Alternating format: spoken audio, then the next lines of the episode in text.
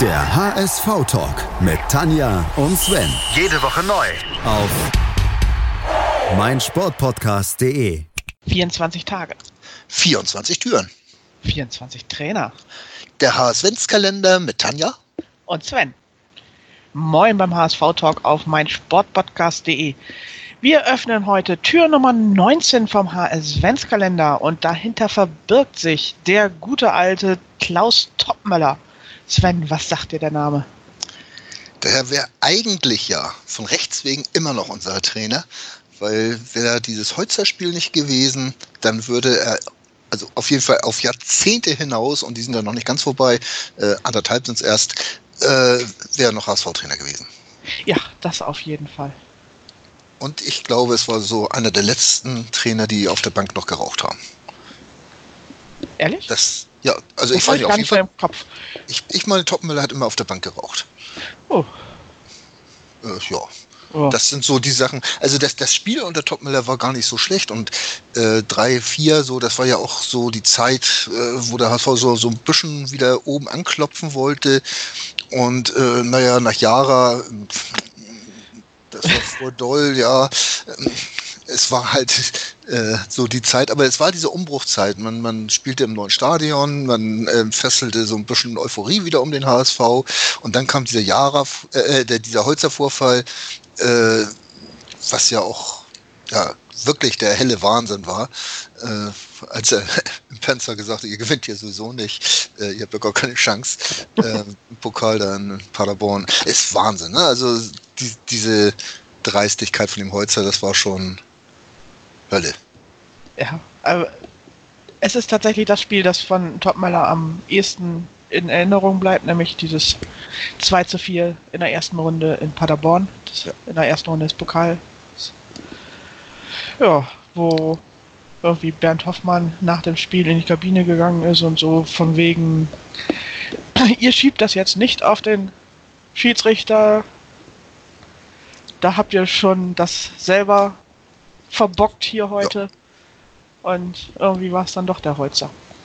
Irgendwie war es dann doch.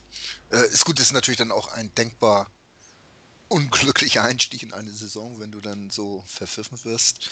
Aber letztlich äh, ist man ja doch mehr als ein, oder muss, muss man ja auch so ein Spiel wegstecken können. Und wenn man dann gerade äh, mitbekommt, dass man wirklich verpfiffen wurde, dann kann man auch sagen, okay, das war jetzt einmal so und dann kann man auch vernünftigen Fußball wieder spielen. Äh, die Entlassung darauf zu schieben, ja. Ja, vor allen Dingen, das Ganze kam ja auch erst raus, nachdem Topmeller schon entlassen wurde. Da wurde es bestätigt. Ja. Ne? Und, aber eigentlich, wenn ich mich recht an den Beginn der Saison erinnere, das war schon teilweise sehr grottig dafür, dass man auch im Sommer, glaube ich, nochmal ordentlich nachgelegt hat. Also ich glaube, Emil Impenza kam dann auch in der Transferphase und da hat man sich tatsächlich durchaus mehr erwartet und wahrscheinlich auch völlig zu Recht. Und ja, irgendwie hat Topmöller das dann auch nicht gut hingekriegt. Nee, und aber wie gesagt, äh, danach war er natürlich auch, nach, nach zwei, drei Monaten war dann ja auch aus. Also er hat es ja fast geschafft, ein Jahr beim HSV zu bleiben, muss man ja so sagen. Äh, genau Oktober 2003 bis Oktober 2004 war seine Amts- und Wirkungszeit. Ja, aber wie gesagt, dieses, äh, diese, diese Trainerperiode von Topmüller hat eigentlich keine größeren Spuren hinterlassen, außer dass er dann da wieder übernommen hat, wo, äh, abgegeben hat, wo er übernommen hat, irgendwo ganz unten drin. Und sein Nachfolger war dann ein gewisser Thomas Doll. Ja. Sein das Vorgänger, Kurt Jara, ja. war auch. Das war irgendwie so eine graue Zeit für mich persönlich, weil ich da nicht so eng am HSV dran war, aber Kurt Jara und Klaus Toppmeier, das ist so für mich ein einziges schwarzes Loch, wie für ja. dich die ganzen 90er. Genau die ganzen 90er. Ne, ein bisschen was habe ich ja schon mitgekriegt, aber, aber ja, wie gesagt, ich war dann halt nicht so aktiv, ne? nicht, nicht, nicht immer im Stadion oder, oder selten nur im Stadion. Und äh, das fing dann ja erst wieder so unter Pagelsdorf oder teilweise dann auch doll, dann wieder regelmäßiger, äh, bis dann irgendwo bei mir dann jetzt so über das Podcasten, über früher ja noch äh, Bloggen über den HSV, da fingen auch dieses Stadion Geherei wieder an. Und ja. Ab da ging es abwärts. Ab da ging es dann auch mit dem HSV. Seit ich über den HSV berichte, geht es eigentlich ständig bergab. Das ist doch was Schönes. Ja. Und genauso wie Topmüller den Holzer als Sündenbock hat, könnte der HSV mich aussuchen als Sündenbock. Vielleicht klingt morgen das Telefon. Ich hoffe nicht.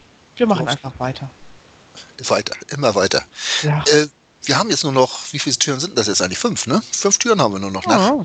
Und es werden immer weniger Trainer, die uns zur Auswahl stehen. Vielleicht hat so der eine oder andere ja sogar eine Idee, wer der nächste Trainer sein könnte.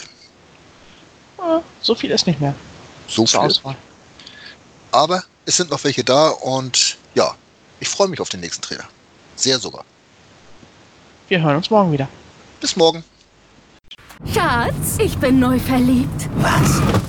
Drüben. Das ist er. Aber das ist ein Auto. Ja, eben. Mit ihm habe ich alles richtig gemacht. Wunschauto einfach kaufen, verkaufen oder leasen. Bei Autoscout24. Alles richtig gemacht.